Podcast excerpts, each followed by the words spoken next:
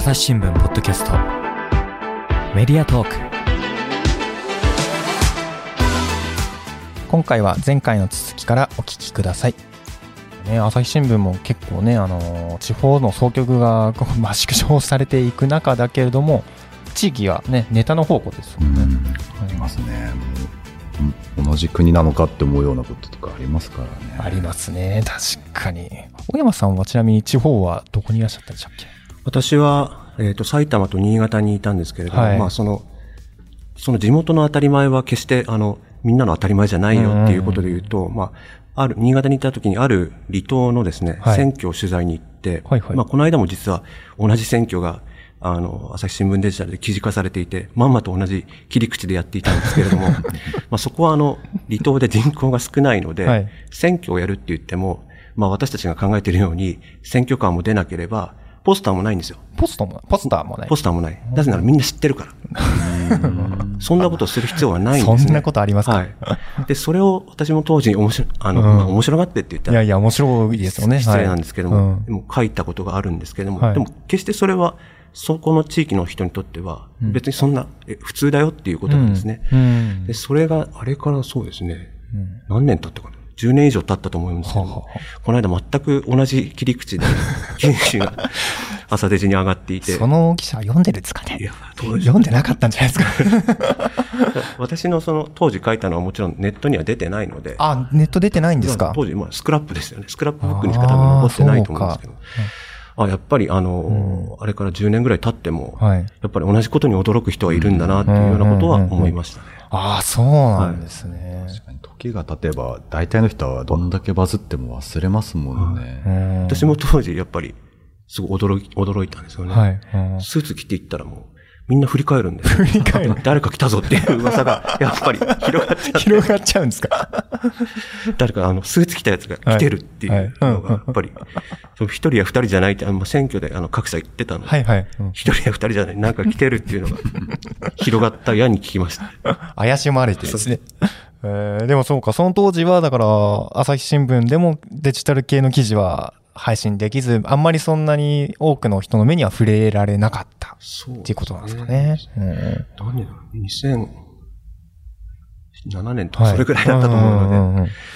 そうか、じゃあもう全然地域のこの記事が広がる拡散力っていうのはもう全然気にならないですね、今は。そうですね。当時面白いなと思ったんですけど、はい。地方版にしかうん、選挙ワッペンの一つの記事で終わってしまいましたね。悔しいですね。ええああ、なるほ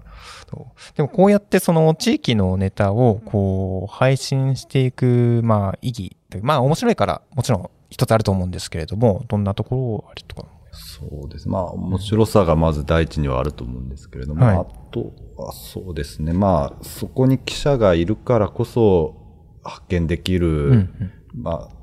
まあ、面白い、興味深さなり、新たな事実であったり、まあ、埋もれていた事実であったりっていうのを、まあ、掘り起こせるっていうのが一つの強みなのかなとは思うん、うん、う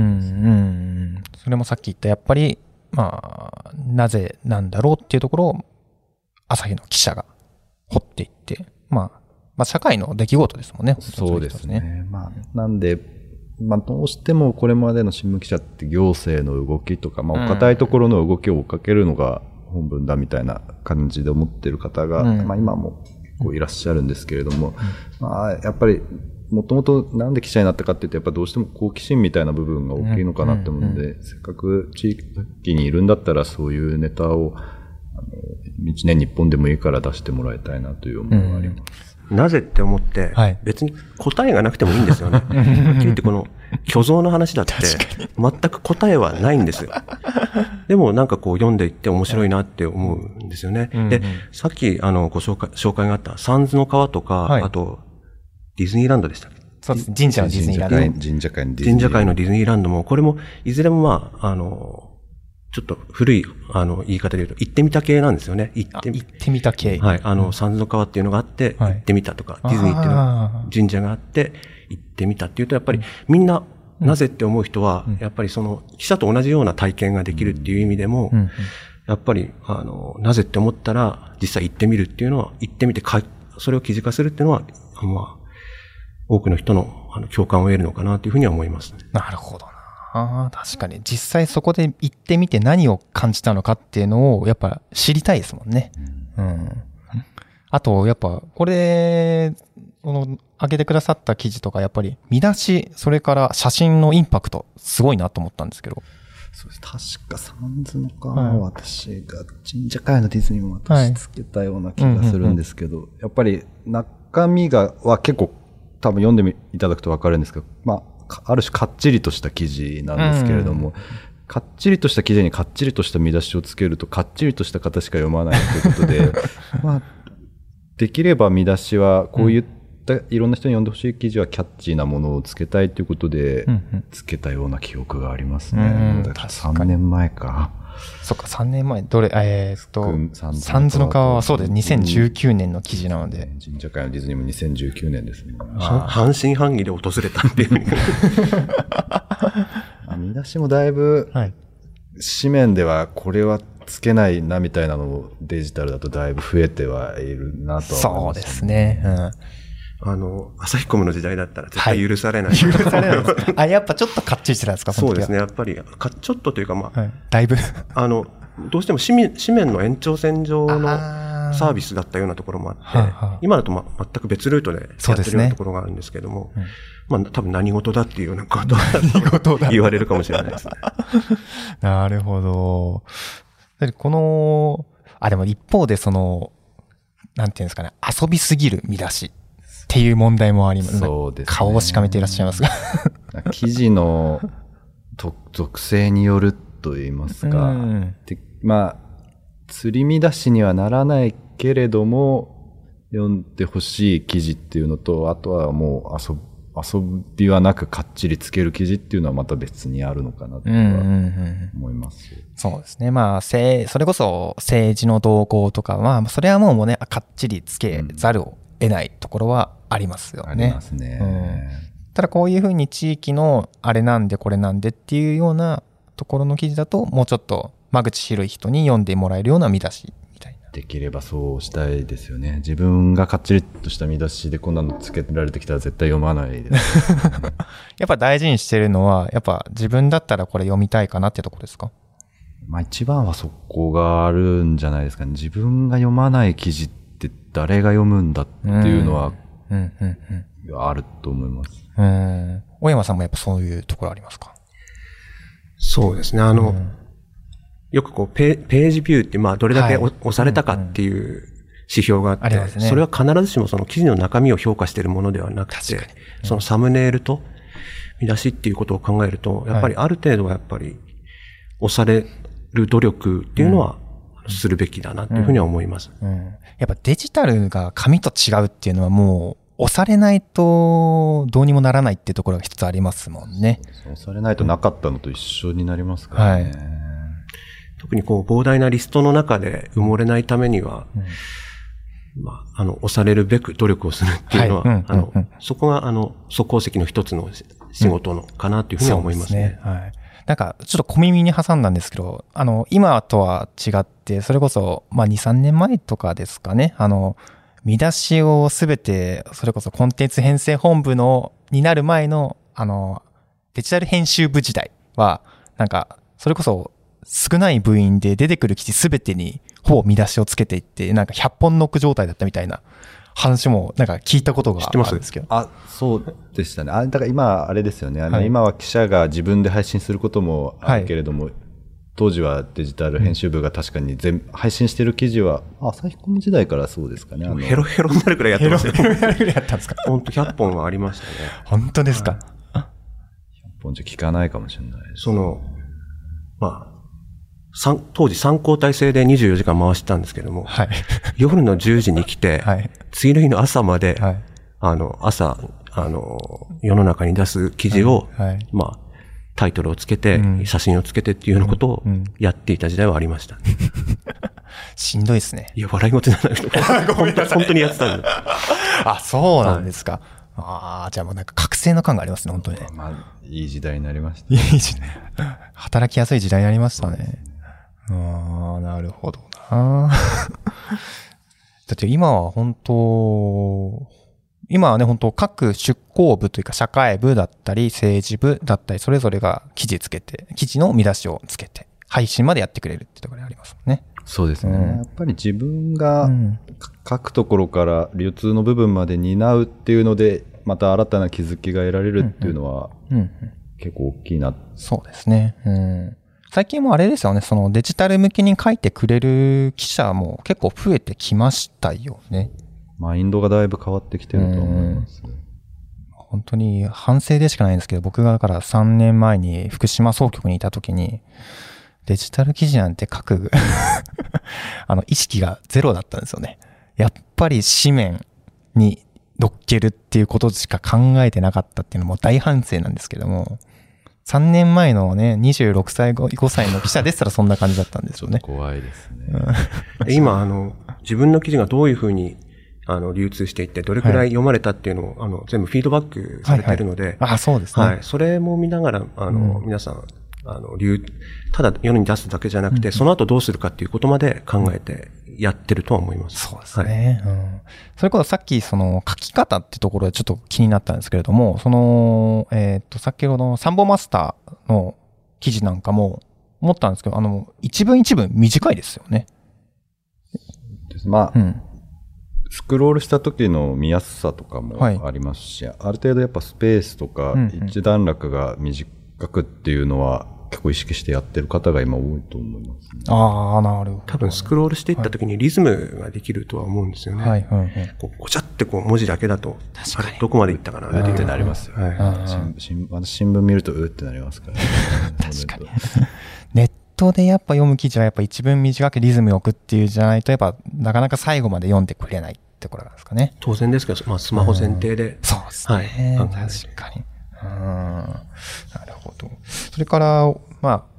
小山さんが、あともう一本ちょっと持ってきてくださっているのがちょっと気になったんですけれども、いいでしょうか？ちょっとご説明いただいても。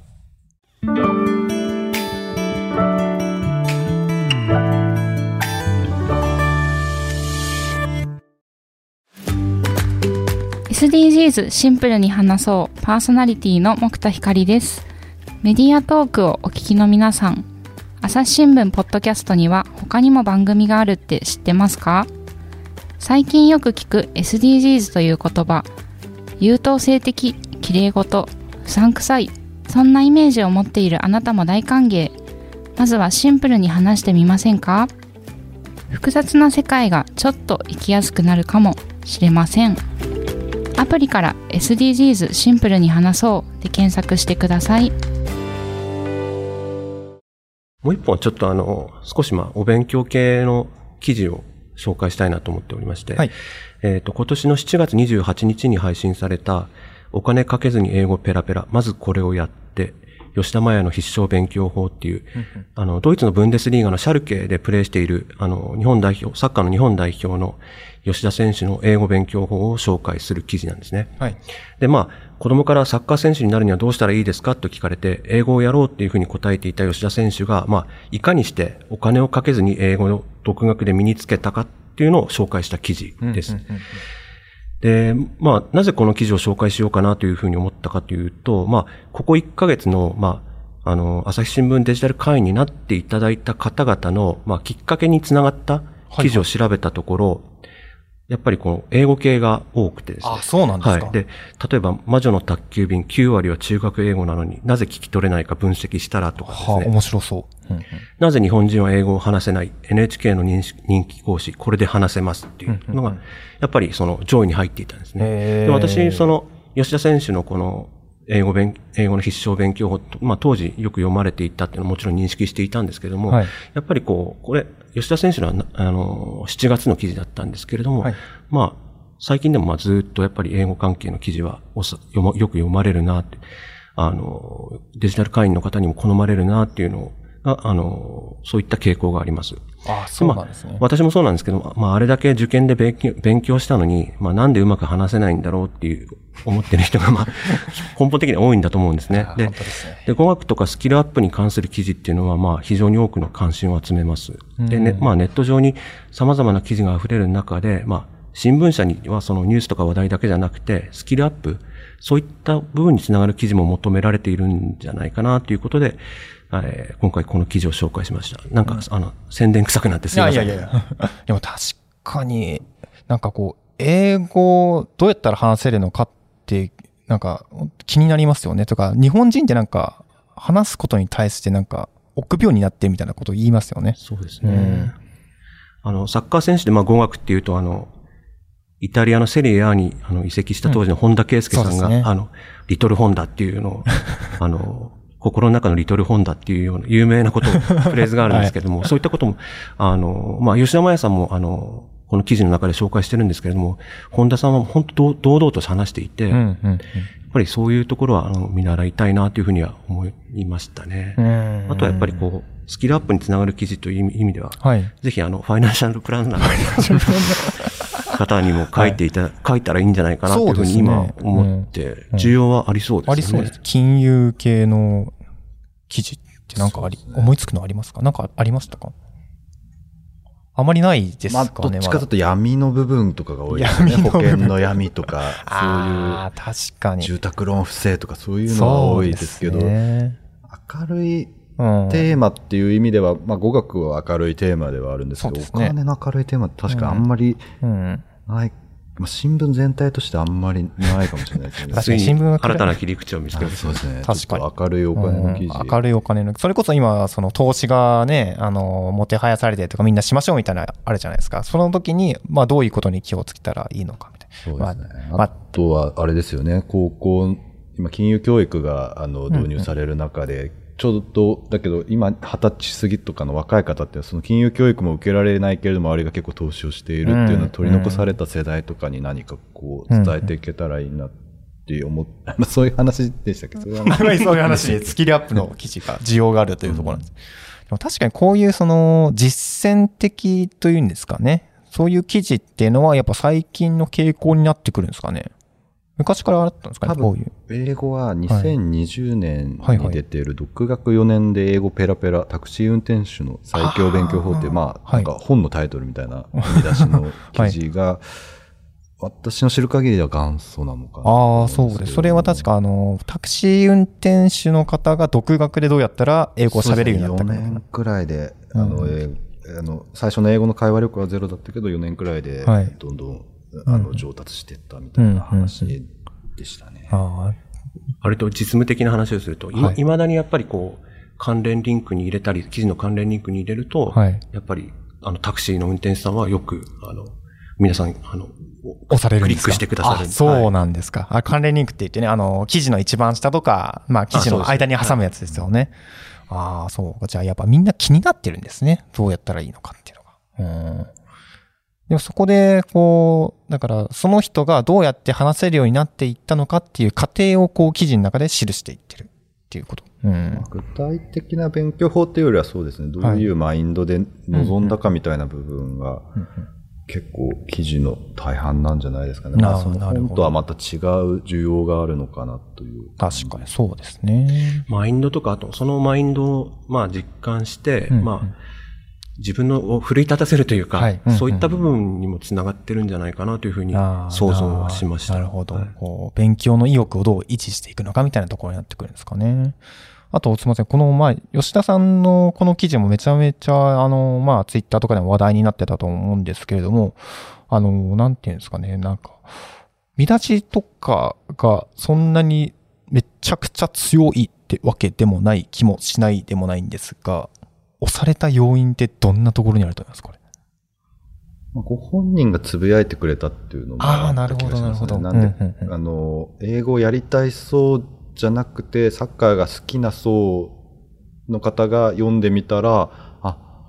吉田選手、英語、そういえばサッカーだけじゃなくて英語もでよく考えればできるんだみたいなところから入ってきてくれた方とかもいるのかなっていうふうにはなるほど。うんうんその記事で取り上げた人のファンみたいなところから。はあ確かに朝日新聞の中でよくね、あの、拡散されたりっていうところの記事だと、その人のファンを取り上げてる記事っていうのは強いですよね。例えば宝塚、うんフィギュア。フィギュア、羽生結弦くん、それから藤井聡太さんとかですよね。ジャニーズの方々とかもうんうん結構強いですよね。うんそういうのは確かにもう、もともとの、なんていうんですかね、取り上げた人の強さ、コンテンツ力っていうところもやっぱり一つ鍵になってくるってことですね。本当にあの、私たちの知らないところで一気に、知らないところで一気に流通してしまうっていうのはあありますよね。うん、意図せん、意図せん、うん。ここで私たちの狙ったところとは全く違う、うん、こんなコアなクラスターがいたんだっていうところで、あの、流通するってことは、あの、よくあります。ああ、じゃあ、なかなかその、自分の、自分たちがその拡散しようと思ってるところじゃない、その、意図しない誘引で、こう、広がっていくっていうところもまたデジタル空間なんですよね。嬉しい誤算です。嬉しい誤算。確かに。なるほど。ありがとうございます。それとじゃあちょっと僕から一つ一本、最後によろしいですか？僕がちょっと気になったのが、あの、ウクライナ侵攻の関係の記事なんですけども、あの、最新鋭のロシア軍、なぜ制空権を奪えない元米軍パイロットが分析っていう記事で、これ、あの、2022年の3月9日に配信された記事なんですけれども、あの、ウクライナ侵攻の当初、その、まあ、ロシアの方が、あの、まあ、軍事力もすごい大きいと、ウクライナに比べて。にもかかわらず、最新鋭の飛行機を持っているにもかかわらず、なんで制空権、その空の自由が奪えないのか、うまく空をこう支配できないのかっていうのを、こう、元米軍のパイロットに聞いたインタビュー記事なんですけれども、これもあの、ものすごくツイッターで拡散されていたんですけれども、なんとかあの、まあ、ウクライナ侵攻の当初、この記事に限らず、その、まあ、戦争の戦術系っていうんですかね。そういうのを、あの、解説した記事っていうのが、まあ、結構読まれていた印象があるんですけれども、あのー、これなんでなんだろうってちょっと思ったんですね。なまっちゃったんですよ。深山さん、これどういうそうですね、まあ、やっぱり潜在的な需要っていうのはもともとあったけれども、新聞が見て見ないふりをしてきたっていう部分はあるのかなと思います。あとは紙ってどうしてもまあその物理的に乗るスペースが決まっているので、はい、制空権がなぜ取れないかっていうのだけで何百行も使うっていうのは多分これまで不可能だったと思うんです、ね、確かにそうですね。それをこう、聞いたことでこってり、まあ、もしかすると紙にもこれまで載ってきたのかもしれないですけどももうそれを我々は見つけられなかったけどもデジタル空間だったらずっと残って、気になった人が、まあ、例えば検索から入ってくるとか、そういうこともあるんじゃないですかね。あとはまあ別にその専門家に興味があったから聞きに行くっていうのが結構強いなっていうのは、まあ、これまではなんか専なんか専門家とか、あと偉いどっかの大使が来たからインタビューするみたいな記事とかが多かった。うん、なんかそれは来たから取材するっていう、まあ、今は気になったから取材するっていうその順番が逆になってるっていう部分とかがかなり強いのかなと。ああ、なるほど。確かに。その、それ今おっしゃったのは、その、なんていうか、こ作り手側の論理だったんですかね。そうですね。今は皆さんの関心があるだろうってところにアプローチしていくみたいな。だと思います。ああ、確かに。そういう意識がやっぱ生まれたからこの記事も生まれてるってことなんですかね。そうですね。まあ、もしくはただ、変えた記者が自分で興味があったからって、まだそれはそれでもまあ、結果としてはいろんな方に、あの、と興味が被ってたっていう意味では多かったのかなと、やっぱりこう、ニュースの業界にいると、はい、とにかく新しいもの、新しいものっていうのをやりがちなんですけれども、うん、最近朝日新聞デジタルでも、そもそも解説っていう記事がやっぱり増えてきて、うんうん。はい、あの、そのニュースに関心を持つ瞬間って人それぞれ違うじゃないですか。あの、今回だったら開戦当時から興味を持っていた人、それから1ヶ月経ってから何かきっかけで興味を持った人ってたくさんいると思うんですけれども、その人たちがまあ立ち止まった時に、あれ？これってなんだっけ？っていうところに、やっぱりニーズがあったんだろうなっていうふうには思いますね。そもそも解説多いですよね、もう。そうです、最近多いですね、はい。うん、で、そもそも解説の中身をどんどんどんどんアップデートしていくっていうようなこともあると思いますし、やっぱりそこは見落としてきた部分だったんだろうなというふうに思います。なるほど。はい、確かにニュースって何かって言われたらやっぱ新しいものだったんですもんね。それが今ネット空間で文字数の制限もなくなったっていうところでより詳しく立ち止まって何だったのか考えるきっかけができた。やっぱりこの業界にいると、まあ、とにかく続報続報で、ねあの、知ってることありきで、うん、あの、物事を、記事を書いてしまっていたっていうのは、やっぱりあると思うんですよね。うん、そこで立ち止まることの重要性っていうのはやっぱり、うん、そこはあの、意識し直さないといけないなというふうには思います。なるほどな。あとすみません。あと、これで気になったのが、やっぱり、あの、どうしてもその、まあ日本がどっちかというと、西側諸国側についてるからな、からなのかなっていうところで、やっぱりどうしても、まあもちろんね、ウクライナ、侵攻してね、人を殺すっていう行為は、まあ許されないっていうことはあるんですけれども、どうしてもロシアが悪。で、その悪が苦戦してる。やったみたいな、そういう思考、まあ多分あると思うんですけれども、それでちょっと読まれてるっていう節もあるのかなってちょっと思ったんですが、どうですか？そうですね。まあ解説とかに関しては、まあ結局記者のなぜが入る時点で、まあどちらかに偏った記事になるのは、ある程度仕方がないのかなっていうのはあります。し、それによってまあ興味関心を読むっていうのもあると思います。ただ、まあその、そのニュース、ストレートニュース自体が偏るっていうのはダメなんですけれども、私はまあ、デジタル時代の記事としては、どちらかに偏ったなぜっていう記事があるのは、今後は必要なのかなと。ああ、なるほど。うん。まあ、その、偏るっていうところでも、その、あれですよね、その、事実を偏らせるわけではなくて、見方としてなんでだろうってところですかね。まあ、それは、中道の見方っていうのは存在しないので、はい。うんうん何かしらのどちらかに寄った見方っていうのは、まあそれは見方を紹介するっていう意味ではありだなと、ああ、なるほど、なるほど。うんうん。小山さんとこの辺どうですか？全く同感です。その、例えばこう、あのーいろんな、この、ウクライナのことに関しては SNS とかでも開戦当初なんか特にいろんな情報が流れてきたと思うんですけれども、それのリツイート一つで、はいまあ、自分がどっちの立場に立っているかっていう、もう、どっちかのこう、ナラティブに入っていってしまうっていうようなことがやっぱり、あの、開戦当初言われていて、私も本当そうだなと思ったんですけれども、うん。まあ、記事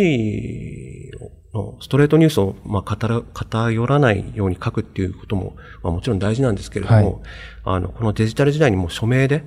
あの、やっている以上、ある程度、その、その人の、うんうん。が、私はこう思いますっていうことが入ってくるのは、うんうんあの、仕方ないんじゃないかな。なるほど。というふうには思います確かに。このポッドキャストもでも、やっぱりその記者が出てきて、その肌温度のある言葉で語るから分かりやすくなったみたいなところもちょっとリスナーさんの声からあるんですよね。だから、まあもしかすると記事もそういう時代になってきているかもしれない。そうですよね。うんまあ公正中立なだけの記事。まあ、公正中立は必要ですけど、はい何の記者の思いも入ってない記事ほど、うん。読んでてつまらないものもないですまあそうですね。うん。胸に響かないってところがありますかね。ここは記事の特性によってっていう感じではあるかなとは思うんですけど。一般、すべての記事がそういうわけっていうわけではなくて、はいそういう記事もあるし、先ほど言ったように、ストレートニュースだったらば、うんきちんと事実を捉えていく、はいどっちの見方も偏らずにやっていくっていうのが、報道。間違いないですね。なるほど。なんかここまで聞いてきて、すごい、自分が勉強になりました。言語化できてよかったです。あの、諸先輩のその知恵をちょっと借りられた気がしまして。じゃあ、そろそろお時間なので締めようかなというふうに思います。また、あの、機会がありましたら、ぜひ、出演していただければなと思うので、その、あ大山さんがちょっとしかめっ面になってる気がするんですけど、ぜひよろしくお願いいたします。本日はありがとうございましたあり。がとうございました。ありがとうございました。朝日新聞ポッドキャストメディアトークえー本日は、えー、小山さん、えーそれから影山さん、あの、ありがとうございました。それでは最後にあの、告知を小山さんお願いしてもよろしいでしょうか。はい。えっ、と、皆さん、朝日新聞デジタルの記事に触れる機会ってもしかしたらツイッターとか、あまあツイッター、SNS が多いのかな、そういったところで、あのーまあ、朝日新聞デジタルの記事一本に触れることが多いと思いますけれども、あの、ぜひ、あのー朝日新聞デジタルの、あのーニュースサイトの方に来ていただくと、今までにない、あのいろいろな視点の記事ですとか、あの、図書館みたいに、あのいろんなテーマの記事が並んでいますので、あの、ぜひ、あの、朝日新聞デジタルのトップ、トップページに訪問していただいて、あの、こんな記事もあるんだっていうようなことを、あの、感じていただければなというふうに思います。よろしくお願いします。あのニュースサイトにあのたくさんの面白い記事があありますので、ぜひ訪れてみてください。概要欄にも貼っておきますので、よろしくお願いいたします。お二方、今日はありがとうございました。リスナーの皆様、最後までお聞きいただきありがとうございました。えー今後も番組を存続させていくために、えーご支援をいただければ幸いです。お手持ちのアプリから、えー番組のフォローやレビュー、そして Twitter ではコミュニティもやっておりますので、えーぜひご気軽にご参加ください。朝日新聞ポッドキャスト、飯沼正人がお送りいたしました。それではまたお聞きください。